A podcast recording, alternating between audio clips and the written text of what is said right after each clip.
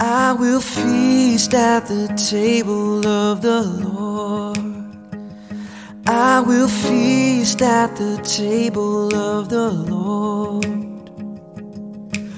I won't hunger anymore. Welcome to the table. You are listening to the Kingstowne Communion podcast with lead pastor Michelle Matthews. The Kingstowne Communion is a new United Methodist church existing to gather people into communion with Jesus Christ through courageous conversation, creative community, and collaborating for the common good. For more information about upcoming events and opportunities to serve, visit our Facebook page, facebook.com forward slash Kingstowne Communion. We're glad that you're listening along with us. If you live close by, we hope you'll join us for worship in person. And if you ever feel so inclined to help us by giving financially, you can do so on our website, kingstownecommunion.net. At the table of the Lord. There is peace at the table of the Lord. Welcome to the Kingstowne Communion Daily Devotional for this third day of Lent. I'm your worship leader, Bret Salmons. Let's take a moment of silence to prepare our hearts for our time together with God today. Let us pray.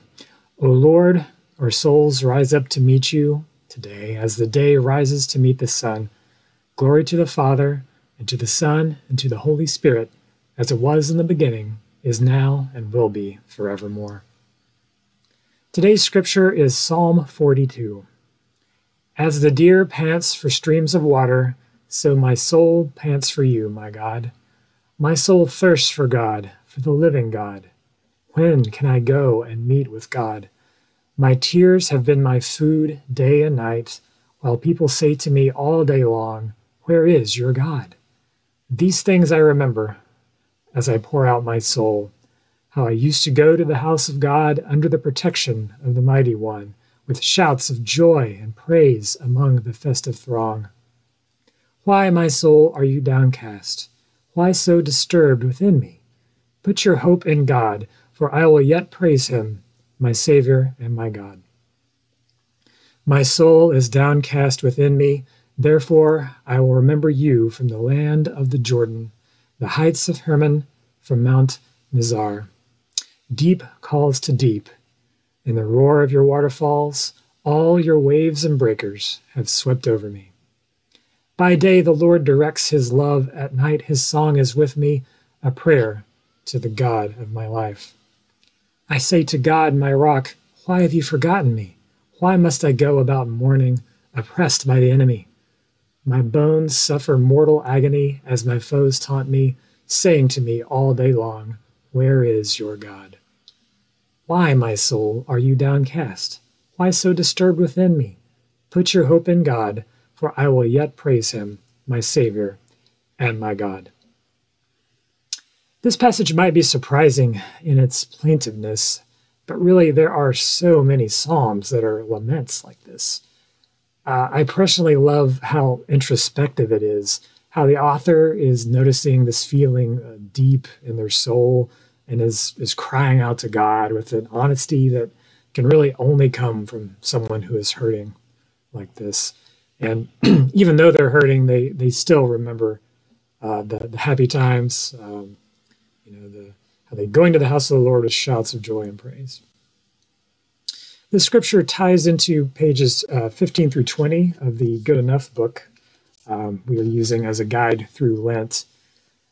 The chapter talks about mourning a future self, how we can grieve over not just the fact that we've lost something, but that when we do suffer loss, we, we sometimes can't help but feel that we've also lost a version of ourselves that we can never get back uh, a version of ourselves that maybe was able to get that job that we've always wanted or or say hello to our best friend just one more time what this psalm and this chapter in, in the book uh, remind us is that it is okay to sit in our grief it's okay to mourn it's okay to cry out to god if you feel like you've been forgotten.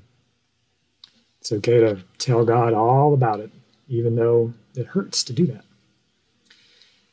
And uh, it says this because acknowledging that there's this thing now, that there's this version of yourself that now can never be, is one of the first steps towards imagining what can happen instead.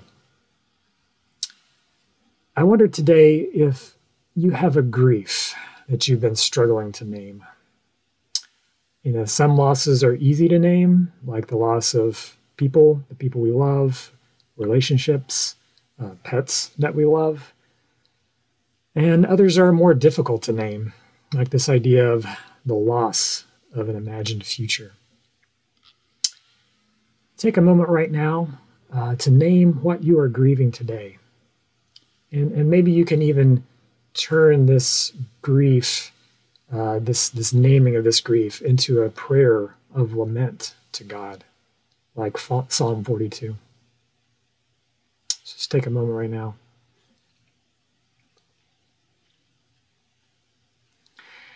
I think for me, this rings true because I've always been drawn in some way to uh, to sad songs. Um, maybe it's because I grew up on late '80s and early '90s country music, and so everything's sad there. But and not that there's anything wrong with party songs, but sometimes uh, something about a sad song just connects to me on a, on a visceral level. Um, what is it that uh, Elton John said? Uh, sad songs say so much. And I think that's true. I think there's, when you're writing lyrics like that, it's, it's some of the most honest music and honest lyrics that you can, that you can have. Um, and I think that comes through in these Psalms that, that we read today, um, where uh, it's just this grief that can only be expressed uh, through these songs. Um, so as we keep those ideas in mind, I'm going to cheat a little bit here and uh, play a verse of one of uh, a song that's most recently become one of my favorite hymns. I really only discovered it a couple of uh, years ago, but uh, we've been playing it a lot at, Kingstowne. But um, I think it's just perfect to uh, talk about this idea.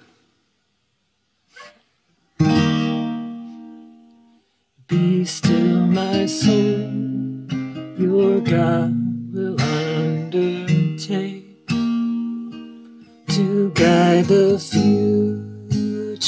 as He has the past. Your hope, your confidence, let nothing shake all now mysterious shall be bright at last. Be still, my soul, the waves and winds still know His voice ruled them while He dwelt below.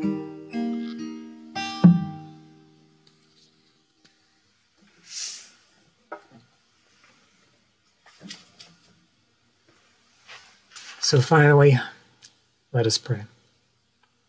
God, we mourn these future selves that can never be. Help us remember that there is always a time for mourning that which we grieve, and that you are there to hear all of it. And finally, God, help us remember that our future self will be patiently waiting for us. Amen.